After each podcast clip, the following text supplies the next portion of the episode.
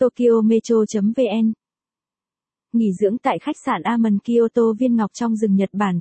Từ ngày 1 tháng 11, khu nghỉ dưỡng khách sạn Aman Kyoto tọa lạc trong khu vườn bí mật dưới chân núi Hidari Daimonji, thuộc quận Takagamin lừng danh được chính thức mở cửa, với diện tích 80 mẫu Anh.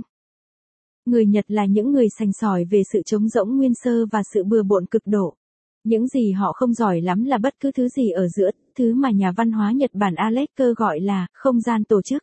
Amon Kyoto mới là chứng minh điều đó không đúng. Khách sạn này có không gian tổ chức thực sự tinh tế.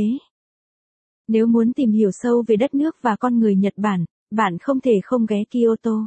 Là cố đô cổ xưa nhất và cũng là trung tâm thượng lưu của giới quý tộc Nhật Bản, Kyoto còn được biết đến rộng rãi với những đền thờ tâm linh, những khu vườn xinh đẹp và bao con hẻm được lót gạch machia, quyến rũ, mê hoặc bước chân kẻ lữ hành. Thật khó để mô tả sự giàu có và thịnh vượng của thành phố cổ xưa này qua một vài tính từ hay câu văn đơn điệu. Chỉ khi dành thời gian dạo bộ qua từng con phố, len lỏi qua những ngôi đền hùng vĩ, những quán cà phê sành điệu hay vô vàn cửa hàng thời trang cao cấp, bạn mới thấy Kyoto tuyệt vời đến nhường nào. Là cố đô có lịch sử văn hóa truyền thống lâu đời, Kyoto nhanh chóng là thành phố du lịch nổi tiếng toàn cầu, với sấp xỉ 55 triệu du khách ghé thăm vào năm 2015.